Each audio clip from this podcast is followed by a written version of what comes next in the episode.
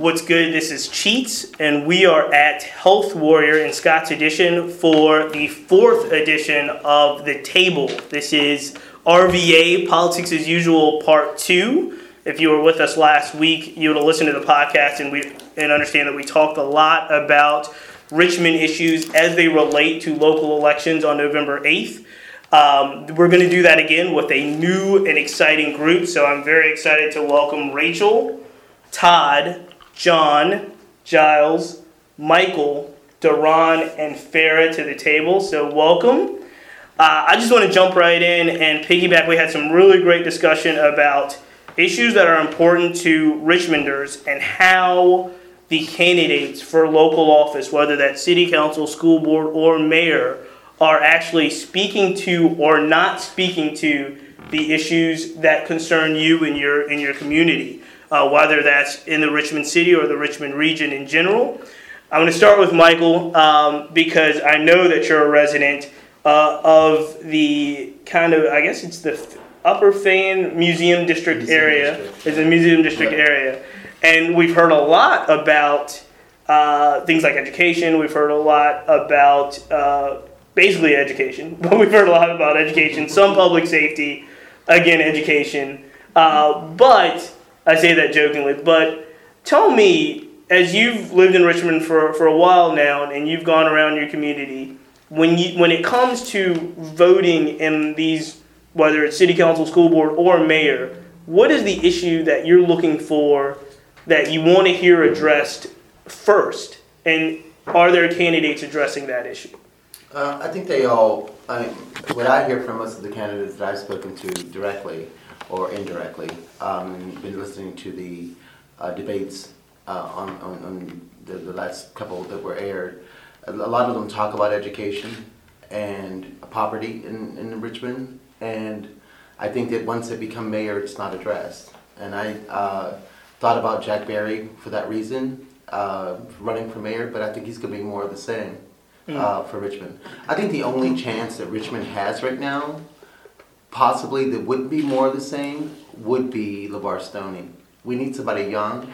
We need to clean house at City Hall. We need to clean house at with the school board. We need to we need a, a fresh new blood here.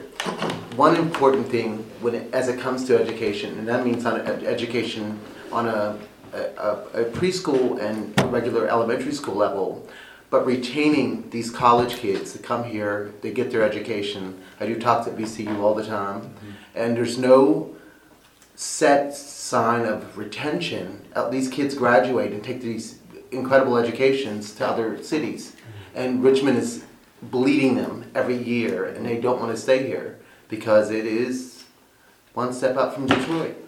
Do you think? You get it, John. Wow, I would say. I mean, I got out of Richmond, got out of college in '94, mm-hmm. and all my friends left. I left. Mm-hmm. Um, a lot of them have dribbled back from other cities like Boston or New York um, or wherever. I mean, Richmond's. If you'd said Richmond was a step up from Detroit in 94, 95, 97, I would have believed you. Mm-hmm. But now, I mean, I think we've turned a corner in a lot of ways. Have you been to Detroit lately? I haven't. Um, it's, it's I mean, I was in New Orleans for some years. Yeah, yeah. Oh. Detroit is it's definitely moved up. It's definitely doing some. Uh, there's some uh, incredible activism going on there, but it's still politicians getting in the way, and that's what's happening in Richmond. Mm-hmm. So your your comment about poverty being forgotten is, is interesting to me. Mm-hmm. Um, so while I appreciate a, a, a nice study on the state of poverty, um, as a driver for some kind of action that can take place. It's, it's a document that sits. It's an important document, but it's a document that sits. Mm-hmm. So I wonder for you, what are you looking for as a solution to poverty?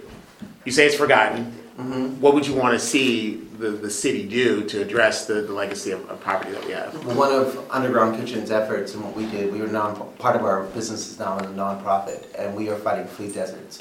Yeah. And we are working with national chains around the country to get food in the hand, in the neighborhoods where they don't have access to anymore. Yeah. That's poverty. Oh, so I, well, go ahead. Well, but I, I, I want to actually because that's an important issue that that was brought up, and that's one thing. If I was talking about if if there was something that I don't think is talked about enough, is food access. Mm-hmm. Um, yeah. And I know that uh, both Michael and Duron and, and a lot of you around the table have um, real passion about food access and, and pockets of poverty in the city. I do want to ask because I think this is important. Uh, are the candidates addressing? Do they do they have plans to address that, that you are aware of to address kind of food access and as a way to kind of help with the poverty the only, issue? The only candidate that he's, has has even it was, it's funny because I was reading something that Jack Berry put out and he said business deserts. And I was like, does he mean food deserts? I don't know, but um, the only guy that really represented it was Beliles. You know, like overtly, like speaking to it, and his role on city council has been pivotal in support of the food access conversation. And to speak to the piece about poverty, like you know, I don't. Uh, I have qualms with like the Jones administration, you know, but for you know their legacy, you know, the community wealth building, the Office of Community Wealth Building is a legitimate, like, innovative structure to put something in place that really speaks to, you know, empowering em- empowering the citizenry. I um I was on the food policy task force while I was working at social services. I went from the food policy task force to the citizens advisory board, and you know that little city citizen advisory board. Even though they already knew what they wanted to do before they brought us into the room, you know, we you know I was able to like push back on some of the budgetary recommendations. Um, they had a whole piece in there about social entrepreneurship. And the guy, um, Andreas Addison, I'll speak your name, Andreas. Like, He's running. He's running. Yeah, Andreas is running. I was at my home, my house with Andreas. Andreas was Yeah, pushing. man. Andreas, like no shade, but you was he was pushing for boy. a consultant to be brought in from like somewhere. This fellow to come in and do a thing on social entrepreneurship, and it was like, hell no, bruh. Like we need somebody locally that understands the dynamics of the city, that understands the history, that has relationships, that can kind of navigate like you know a real ground up approach to social entrepreneurship. We push back, push back, like yo, five. Uh, I think it was like five hundred thousand that was budgeted for that. I was like, no, take that five hundred thousand, put it to somebody locally hired, and use that money, you know, to create some sort of innovative effort. So um, because we push back, well, because I pushed back and everybody else kind of like, like, yeah, you're right.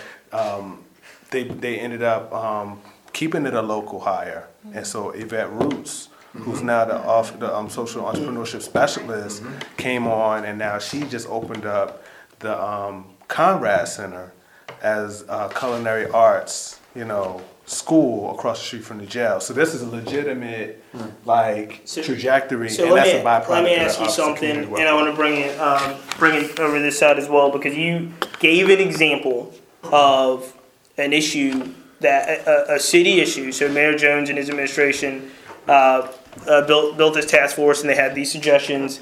And you, you gave a great example, Duron, of people listening, right? Even if people didn't want to do that, but there was a understanding of people listen to the citizenry, citizens that were hired or appointed, Appointed. and then made a ki- kind of followed through on a change that actually made some difference.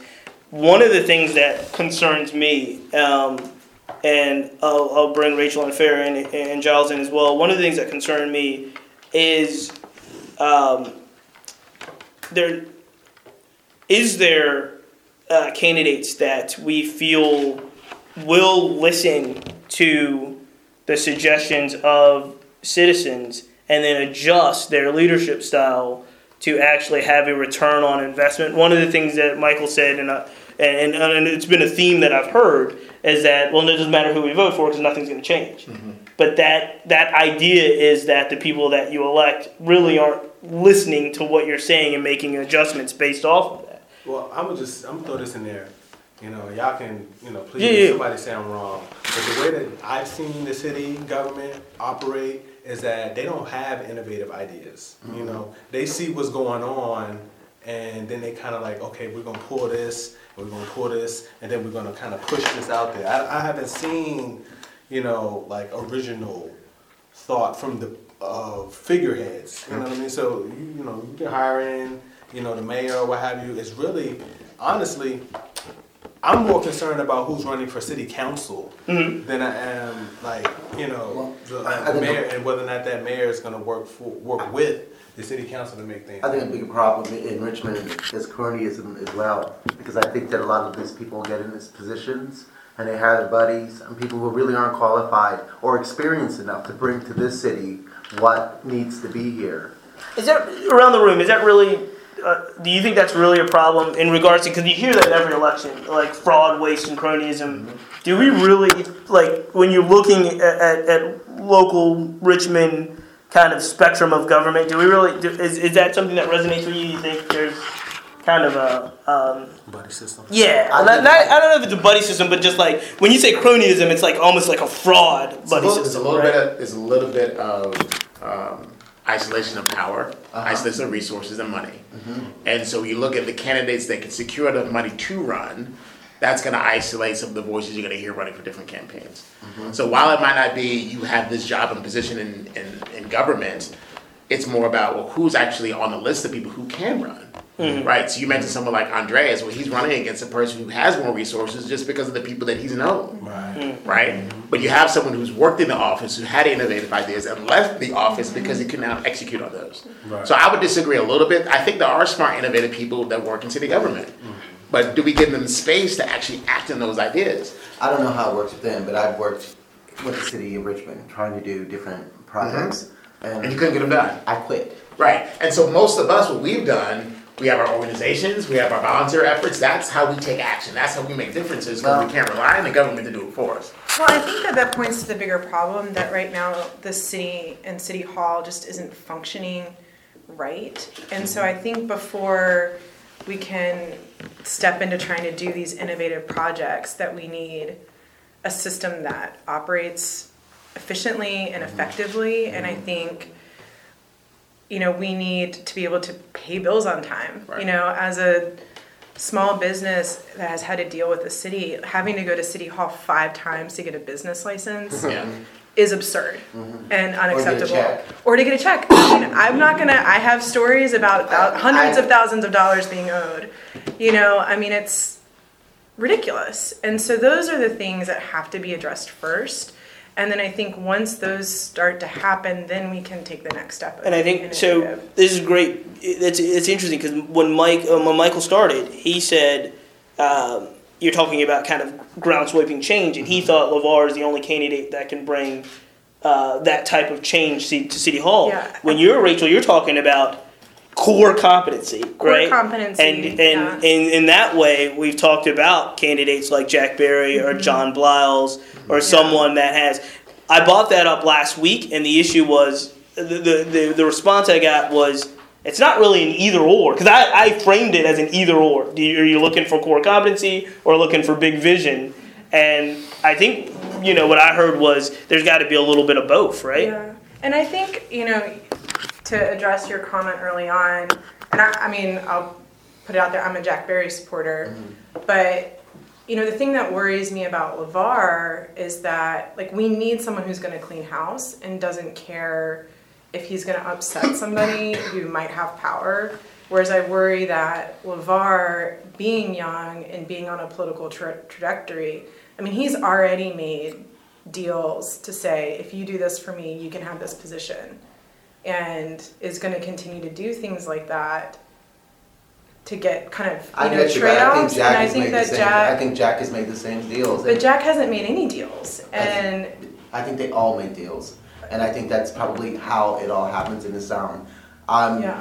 Jack is to me more the same because he's been working under this administration and financed by this administration, uh, by the current administration, and I just I'm not in, I'm not I'm Mm-hmm. Yeah. not impressed. I'm not impressed. Interesting. Oh, did you have something to say, Joe? No, Go, go for it. no, no. I was getting. to say. I was. You what you say? Well, I mean, I, I'm gonna go ahead and Yeah, like, jump in. uh, just say a couple of things. One, I think there are many, many innovative people working at the city of Richmond right now. I work with the city constantly. I think there's a lot of talent. I think the city is completely bogged down by um, aging systems, which you made reference to, rapids and um, the business licensure system and room 110 or is it 101 i forget. But anyway it so i i um i take issue with the clean house thing. I take issue with LeVar's statement that he's got to do this top down um, evaluation of all the staff members. I think in a in a big way that's going to waste a lot of time. I don't think that that means that you completely give everybody a pass and say, oh, we're moving on. I think you set expectations for each department. And I think for mm-hmm. all the innovative ideas that have um, gone on, I was jotting some of them down. Maggie Walker Land Trust, BRT, the mm-hmm. Main Street Station shed, whatever you think about it, that's an amazing piece of infrastructure that's going to be multi-use. 17th Street Market getting completely redone, um, working on the high-speed rail. Um, I could go on. Um, I I will also own that I am a grant recipient of the city of Richmond, so I receive a certain amount of money every year. And I work with someone who's extremely competent, and she, um, LaSharn Benton, shout out to LaSharn. Um, yeah, so anyway, I think there's a lot of talent, and I don't think it's about Jack or LeVar. Um, I certainly. Or John or Michelle John or, or Joe. Michelle. No one's brought up But- Joe yet, Joe's leaving. Exactly. Yeah. Anyway, so what I, here's what I think it's about, though. I, I think it's about listening, which we talked about, and um, in urban planning, which is my background, we call it asset mapping. I think all these communities have done so much in the way of planning, identifying their assets, talking about capacity building. I think our mayoral candidates need to do that. I think they don't know the strengths that are in these communities. Um, I think they've spent some time in some of them. Was gonna say, why is that? Why do you why do you think they don't know? Because they don't they haven't Because they're, I think they're jockeying for position, which does not involve listening to the people that are, make up your city's population necessarily. It involves listening to people who are going to get you into power. Sometimes it involves giving lip service to people that um, might help advocate for you. Um, but anyway, I your point about the Latino population expanding in the South Sure. Side. There's just amazing capacity in in that population. Their their indicators, their social indicators, or their economic and education indicators are really off the charts in turn in terms of their achievement in schools. Hmm. There's a really wonderful book called Latinos in Dixie, and it explains how well that population is doing. I don't know where the work ethic is coming in. I mean, I think there are different ways of explaining that. But um, I think the point is they're not being engaged necessarily in planning, in politics, um, in, in so many of the things that we talk about in the city. And that's just one instance of, um, I don't know, mayoral candidates or sort of mainstream Richmonders overlooking our own assets. Hmm. I used to be worried about this tale of two cities, right? Mm-hmm. Like basically a black city and a white city. Obviously, I'm white. I was raised in a fairly white environment. Can I ask that? How many people would agree? Because you hear that a lot. How many mm-hmm. people agree with the Tale of Two Cities commentary? Mm-hmm.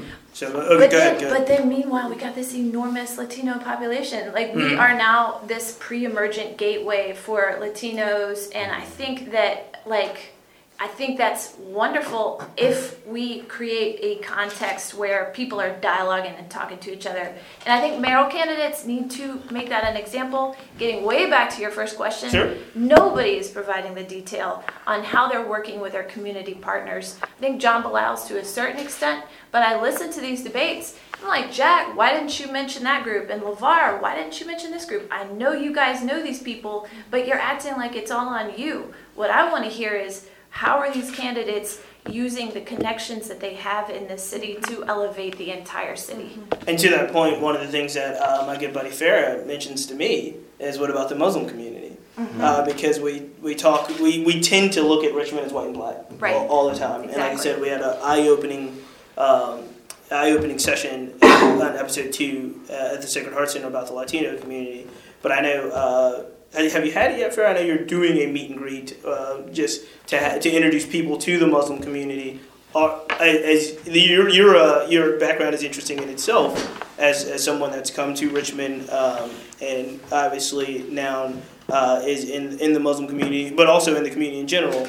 Um, but I don't hear any candidates talk about when we talk about the Latino community very rarely. But I don't hear anyone talk about the Muslim community. Is there percentage of Richmond that is Muslim? I mean, That's a really good question, and the number of Muslims living in the city are, is actually small. And uh, there's a reason for that. It's because they don't feel, you know, uh, represented here. They don't feel that they have a place.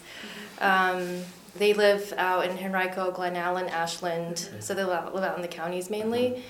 Um, and it was really interesting actually planning the meet and greet. Um, I actually planned it for Jack Berry. He was the only person who asked to meet them. Um, he in in. I, I, I realized a number of things. One of number one, the Muslim community in itself, in and of itself, is, is divided. But I think that also um, living in Richmond is not attractive to them at all. Uh, and, and we know what Richmond has, and it's amazing. And I, it, it surprises me that they feel this way. Um, and I remember at the very first, or not the first, but one of the mayoral debates, the one at the VMFA, I asked each of the candidates what they thought and what their interaction was with the immigrant community and the um, and and also the Muslim community. The um, like John Beliles had made a reference to um, a gallery he attended ten years ago for the Lost Boys of Sudan. So something high profile, something art related, something like through his per- his perspective. Um, and LeVar made reference to the Latino community because he has a connection there. But LeVar is really interesting to me because he has staff who are Muslim on like he has hired people who are Muslim on his staff. Um, I don't know if that was intentional or not, but I, I thought it was a really that was a good thing for our community. Um, uh, Jack is also really interesting because he has immigrants on his staff um, in leadership positions. I worked with Jack when we worked on TEDx RVA, and uh, he gave me a leadership position. He didn't have to. He didn't feel like that he would gain nothing from doing that, but um, he just kind of he's the type of person who, uh, um, like, just figures out who, who's doing the work, who's who's taking the the um, event forward, and he uh, lets them do their work. Like he doesn't interfere in that sense. And it's really interesting that Duron is here because I remember when um, when I was trying to get Duron to speak at our event, and he did an amazing talk about food deserts and the situation in Richmond. Um, I told him like, you- do you understand that Venture Richmond is our fiscal agent, and Oh, we yeah. are under their umbrella? And I really liked Duron's response to me. He said, I understand that, I get it, but he had a message. You know, a much bigger message to share, and I and I feel like Oh yeah. Oh, in the car. we were in the car. We were in the car, and I was dropping him off home or something. I don't know what was going on, and and we were, and it was such an interesting conversation because. Um, it kind of takes everything a level above, kind of like to what you're saying. Like, what are the issues? Are you listening to what we're trying to say? Like, um, or is it? Are you doing the? Are you? Um, is everything you're doing in order to reach a certain position or to get yourself in a certain place or are you doing it because you have a message to share because you want to pull people in to share their message you know Well, with that said, can I'll bring up like I can bring up the elephant in the room because I'm the host of this episode.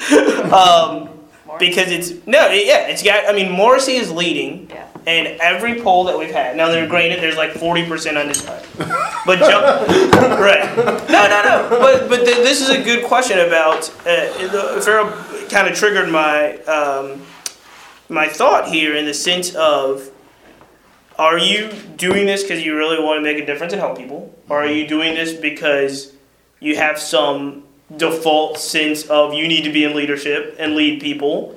And I, I just, I don't know Joe Morrissey enough, even though he's been a Richmond figure for a very long time. I don't know him enough to truly.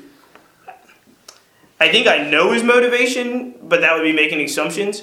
I don't know him enough to believe his motivations in a lot of ways, and so um, he's winning, right? He's winning in all the polls. He probably right now, if election was held today, he'd probably win on election day with six out of nine. And I don't necessarily know, like, what his core beliefs are in helping people.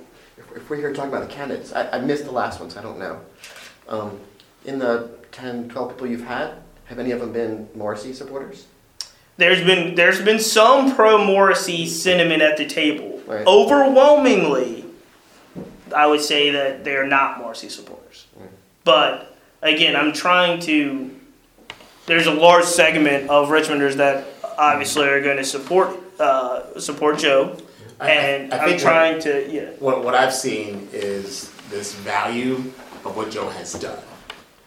Right, it's, there's a lot of looking backwards, and and I've spent time with him. I've spent time with people who support him, and what I hear is this is what Joe has done for us. So we should support him. What has he done? What has he done? That's right. And so it's it's it's his advocacy as, as a lawyer, and so they were mm-hmm. able to call Joe, and Joe was Right. able to go, and he would he would do the case, and he didn't you didn't have to pay for it. Like he would do things for people, and that's the value that's out there. It's interesting to me the split across race, right? So mm-hmm. it's it's Yeah. it's so interesting for me to see that there's more black and brown support for Joe, mm-hmm. Right. and look at Jack and it's not, and they got and then we got LeVar. And so, but it's also a city split. If you look at the districts of it, they can kind of draw a oh, line Oh, yeah. in the middle, mm-hmm. and you can kind of see Joe's up here at the top and Jack's down here at the bottom. And so, um, when I think about how you unite a city and set vision for a city, you can't do that just based upon what you've done, mm-hmm. right? And so, I get a little bit of sense of from Jack, who I support, of I want to clean it up, but I see a little bit of forwardness from mm-hmm. him. But it's just more about efficiency. I haven't gotten the forwardness from from Joe. Like I hear you want to fight and I hear you want to do for the people, but I, I don't have that. Well, tell me what the city's going to look like. What vision are you casting for What us? What scares me about Joe Morrissey and what I've heard about him is just his reputation uh, with young people. Yeah. Um, Richmond doesn't need another wrench in our tank. You know, uh, just the child molest thing that went down and what I've heard from other. But people are forgiving that. I'm I'm not. That's, that's the the other thing. I'm not. the other thing that people are forgetting all the time is he's been I'm not. disbarred several times, and he's been abusive. He, my, But why, my so buddy, why? Why is it all of that? We have so much data that back. says. I think it goes back to what you said. But I think it's the past. And- and we talked about this a little bit um, last week in regards to what people identify with. I think that- Richmond will be the laughing stock of the country if Joe Morrissey becomes mayor here. But here's here's my question in regards to, and I want to go back to issues in the sense of, I, I don't want to ignore the character part because I do think it's a very big part of it. Um, but I do want to um, try to bring it back to that identity piece. And obviously, like I said, there's a large sector of Morrissey voters that say that they identify with Joe. They've seen him in those communities, not on election time, uh, doing things that were they, that he, for whatever reason, uh, had no reason to do. Scoping out their daughters. Yeah, exactly. Right. Um, but but no, but John, I want to I want to I want to I want to You ask. can't ignore that. No, you can't. You can't. You cannot pace over what that image is going to be. I, I just my I don't want to ignore it. I just want to try to figure out. Um, is it all identity, or is there any issues in regards to, like, so? Okay. Yeah, yeah, look. yeah. All right, so this is the deal. Nobody is going into urban communities and talking. This is the deal. You know what I'm saying? Nobody is That's going right. to doing Well, that. Mosby, Jack, Michelle is. Michelle. I, was gonna say, I Michelle's got to be going nuts. It's the second Michelle- week in a row. Michelle's doing it. Michelle's doing it, but she's the only one. And so, Right. you know, you got LeVar, you got Jack, you got John, you know, you got Lawrence, um, Mr. Williams. Williams, um, who's, you know, and so all these people, like, you know, talking about their, they want to do right by the city, but when it comes down to actually going into the community, and there's so many, uh, out, there's so many pipelines that you can get to, you know, these constituents that, you know, are, um, for lack of a better word, just underrepresented, don't have, you know, um, anyone representing them or have anybody listening to them. But Michelle has baggage too. I mean, she's gone bankrupt twice. Right. How's she gonna run the city? We have a budget problem at the city She's- hall right now. But she can, I mean, she's gonna have the CAO's assistants doing that. I think going Right. bankrupt as a business owner, I could see that Yeah, that happening. happens. I mean, that mm-hmm. happens to a lot of people, mm-hmm. and actually, it shows that she's probably like gained some knowledge, you know? I think that's kind of a cheap shot, to be honest. I, I mean, I, I understand why people are saying that because you have to be able to manage a business. Um, but her job primarily will be working with others if, you know, if. but you're still managing a multi-million dollar here's the thing. city. I mean, There's a, there's a still have- national candidate that beat out 17 other Republican national candidates has gone bankrupt a million times. But it's, it's, it's, But- it goes back to people speaking to their base. Right. Exactly, And so when agree. you get when you get a Jack and you got a John, they're just talking to the people that they know they got. You know, and when we talk about bringing the city together, like nobody really is addressing that elephant in the room or the tale of the two cities. Like they they might send an email that speaks to it, but like literally, like y'all want to hold a forum on poverty, or I want Right. to dialogue with the people Jump in, about jump. poverty. They're not gonna. They're not doing that, and that's and that's that's problematic because it's indicative of that's how Richmond has always rolled. You know what I mean? That's it's, it's there is a certain you know cohort of mainstream Richmond that is like you know that poverty shit. Hey, it'll take care of itself. You Drive know? right by it. How do, how do you how do you break through that, John? Oh, I didn't want to. I mean, Go, go. the- the- his point about nobody's addressing it directly is super strong. Um, but I say that's where LeVar running second across the city is meaningful to me. I mean, he is kind of, you know, he's not winning south, he's not winning north and east, but he's kind of everywhere. Yeah. Um, but to go back a second, and talk about the Mosby being out in, uh, in the community, um, and I've seen LeVar signs in, in, in Mosby Court. I mean, I, I know he's getting out there, but man, they're coming in, you know, decades after after uh, Right. Morrissey. I mean, they didn't get out, but they, they never Right. that up. They could have been there like Yeah. last year. Um, Two things, and, and this has been brought up a lot, so I don't think it's it's something that I think that it's on people's mind. I think there's a concern about LeVar in general that he's not a sticker.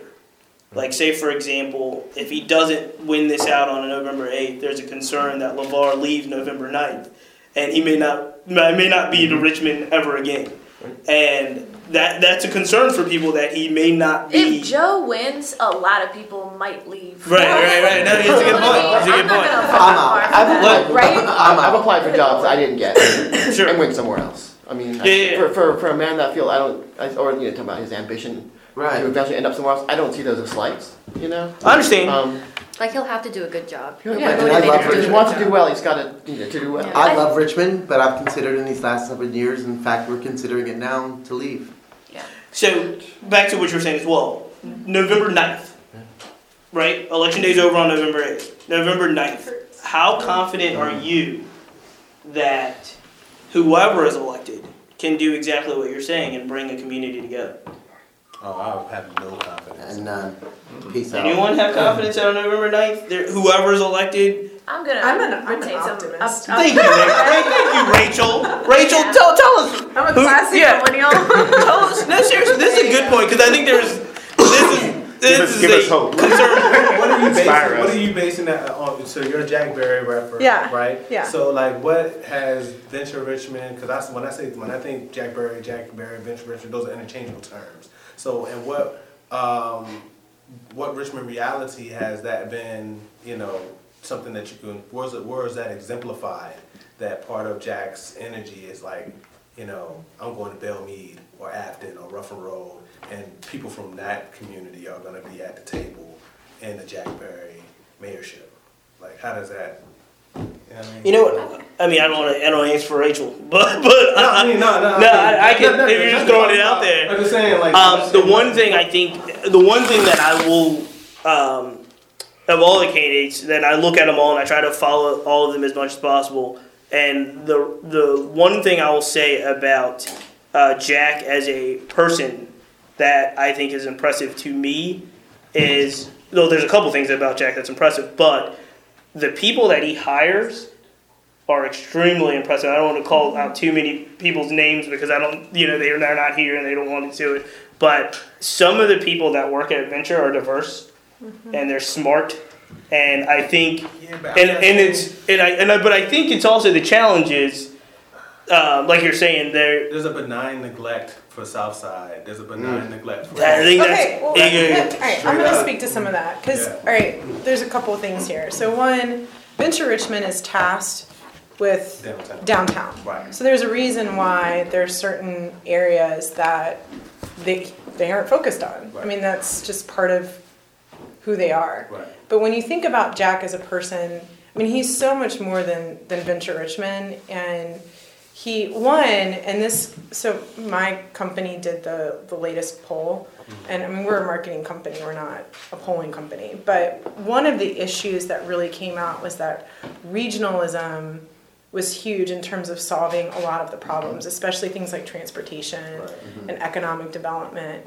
Um, and when we think about regionalism, I think Jack is going to have the most success at that because he has relationships with all of the county administrators. Um, I mean, he's worked with them all in the past, and he's already been talking to them. They've already expressed that they would be willing to work with him. One to fix rapids because I think Henrico has effectively implemented rapids, um, and so I think that there's a lot of hope in that realm of being able to work across the the region. Um, and I think that Jack, I mean, maybe you've heard this, and I mean, he grew up in an environment where his parents were active in civil rights, and his mom was the first white teacher in an all black school. And I think that his mindset has always been towards trying to bring people together. And I think, I mean, he opened an office in the 7th District to try and to be in that neighborhood and get to know the people there. And so I think that that's, I mean, it's one small step, but I think shows movement towards there. Um, and I think that he's the kind of guy that gets it. You know, I and just, I just think that I think what Giles said and something that Free said last week, which really struck a chord with me, was it's not about being the you are the problem solver of everything. It's Right. about bringing the right people Yeah. in. Right. And um, I, I kind of agree with you. Like I do agree with you that Jack has that ability, or I think you said it, that Jack has the ability to bring in the right people. Yeah. I mean, the It's Richmond Folk really Festival, smart which has like 200,000 attendees, 20,000 volunteers, it's run by mm-hmm. five people, mm-hmm. five like badass people. It's amazing. And it's Yeah. amazing. And mm-hmm. it- this is a it's a diverse group of people. It's not one type of person. There's males, there's females, there's black, there's white. There's they're super smart. Like he knows who to surround himself with. yeah. Um, but the other thing I will say, um, sorry, this is about Jack again, but is that he's a numbers person. He's a very much kind of guy. Like he'd sit in the office and, and like he he manages budgets. And I think as part of his venture Richmond, I mean, it was his job to support everything in downtown that he had to support. But he he gained something from that uh, in terms of experience uh, managing the num- the numbers and the money, and he knows where to uh, have do the partnerships and pull in the money, et cetera, et cetera. But um, I think on November 9, Right. as long as it's not Joe, I think like John brings something unique, you know, LeVar would bring something unique, and Jack would do a phenomenal job too. But that's, that's any election. A- anytime you have um, your population split up, that, that's what you do on the night. Yeah. You have to be able to come, Right. bring people together and say, Yeah. Has anybody ever brought us together though? I mean, well, here, I was gonna here's say. I- so I- there's, I think there's that's a for- challenge. So part, part of, for me, as a, as a, as a Church Hill resident, as an East End resident, I look at decisions that were made that precede me about what the East End was gonna be. And then we're living through the legacy of that right now. And so the only hope I have is that those of us who are around this table and others can make different decisions so that when my daughter is still in Richmond, she can look back and say, well, daddy and his friends made some better choices, so now the life is a little bit better. Right. Right? And so we're dealing with that legacy. So no, we, we've never had that kind of united city. And I don't necessarily expect that. I, what I expect is good leadership, good sound vision, and run the city well. If we can do the basic stuff well, we, we can help you do the other things. We can inspire the people, we can connect with the mm-hmm. people, give us a little bit of resources, create a fund over here, give us a grant over here, Yeah. cut the grass, make sure the trash is getting picked up, get the snow out, do the basic And the services. housing. I think- Right, do those things, I- but let the I community think, Yep. I come around and do the other stuff. Yep. I think I'm, I'm seven years in Richmond, and I still don't feel like I live like I'm like I'm uh, like I'm a Richmonder. I feel like I'm treated like an outsider, um, with 30 years experience from around the world. Um, we don't feel at home here in seven years. Being an Afro American with a, a, a Caucasian boyfriend who uh, been together for 11 years, and he's a doctor down at VCU. We, I've done uh, so many things in town, and like I'm sure you guys have heard some of the things I've done. I've never, and I don't feel like I'm part of this community. I think that's going to be a challenge. I mean, I think that's going to be a challenge uh, on November 9th for whoever's elected because I think what, what Duron was alluding to, I think there is far more people than we know and say and speak to every day that feel the way about other whether it's Southside Richmond or parts, no matter who it is and what topic it is. that they're just not being touched with people that really care about what they care about. And I think the challenge will be for anyone that's elected across school board, city council, or mayor is that November 9th, um, you're going to have to, or six weeks later, if we get to a runoff, right, John? Right, right. um, you're going to have to make some real effort in understanding what all of Richmond knows about, going and communicating with not just the people, but the organizations and the businesses. One thing that we don't really talk about, and it's very hard to get uh, business leaders around a table like this, is because everything that a business leader does in Richmond, they, they may be just outspoken as civic leaders around the room, but it affects their bottom line. So they don't want to be on. and There's a quite, you know, we were joking around about the disclaimers that these are my views. But even with their disclaimers, it's really hard to get top Well- business people to go on record and say certain things about the way that the community looks like. So I, I got a lot of shareholders together for the bike race Mhm. last year, and uh, one of we got every landlord down the Grace corridor and the Broad Street corridor to come together at a table and talk about getting shops in there for the bike race. And what they conveyed to me is that every time, and this, this has happened, this, hap- this has happened two or three times over the last ten or fifteen years, the city has let them down. Mm. And again, with my efforts, the city let them down. mm, So, so I, I just want to say, like, you know, regardless of who gets elected, you know, what I've been understanding more and more is that collaboration is driving change in the city. Mm-hmm. You know? And so there's this, mm-hmm. there's this, you know, governmental, you know, spectrum or what have you, but then there's like beneath that, there's this under, undertow that is really what is making Richmond this Yeah. attractive and beautiful place. it's not an over undertow. It's it's actually what's leading the city, right? And so all the government officials do is kind of come in and kind of spur that on and kind of like throw a little sprinkle dust on it and make it like spring up a little more, fertilizer or what have you. But the energy between you know entities in the city is what's making everything happen. So you know. I, I, my philosophy is that you know, regardless of who the figurehead is, you know, we got a problem, you know, in the city, and you know, it's important for you know all of us at the table and not at this table to you know highlight those folks that are doing amazing work, signal boost them up so that folks know how to plug in, so that you know more of that marvelous stuff can keep happening. And if we don't do that, then we'll always be looking for someone else to come Right. in and sprinkle the fairy dust and mm-hmm. make it happen. But it's not it doesn't work like that. Communities don't evolve by virtue of just the mayorship or just the city council people. It evolves by the virtue of what the community wants to see happen. And. I'll tell you what, and we got to wrap this up. But I'll tell you that's that's exactly why I'm optimistic, is because I think that uh, all the things that are happening in the region, I try to say it not just in the Richmond city, but in the Richmond region, are happening. Um, really, really, all the things that are happening, I think, are happening almost in spite of government. There's some with help of government, Right. but if what, but what makes me optimistic is if we do get the right people in leadership positions that will be able to help spur all of the things that are happening then you're doing it in conjunction like you it, it- you don't have to have uh, you know city hall driving the ship on everything but we just don't want them to really hurt us right, when we're trying to do That's right, that's right. the things that we need That's to and i think that's why i'm optimistic because i do think that Basic services. Right, I, I do think that you have an opportunity, right? Um, that whoever's elected on November 8th, when you're going into November 9th, you've got an opportunity where they can all start to kind of row in the same direction. And I think that's important.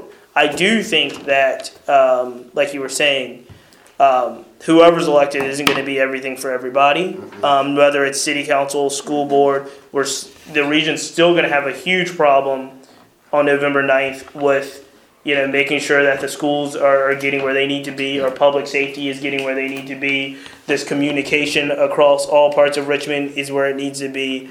But you have this opportunity to go out and whether it's for LeVar or Jack or Joe or John or whoever it is, um, you have an opportunity to, to be a part of uh, you know plotting out that new course that Tom Todd talked Right. about. So this, Uh, is, this is my ask of yeah, you. yeah. My ask of you and, and all of us is, um, we're having great conversations leading up to the eighth.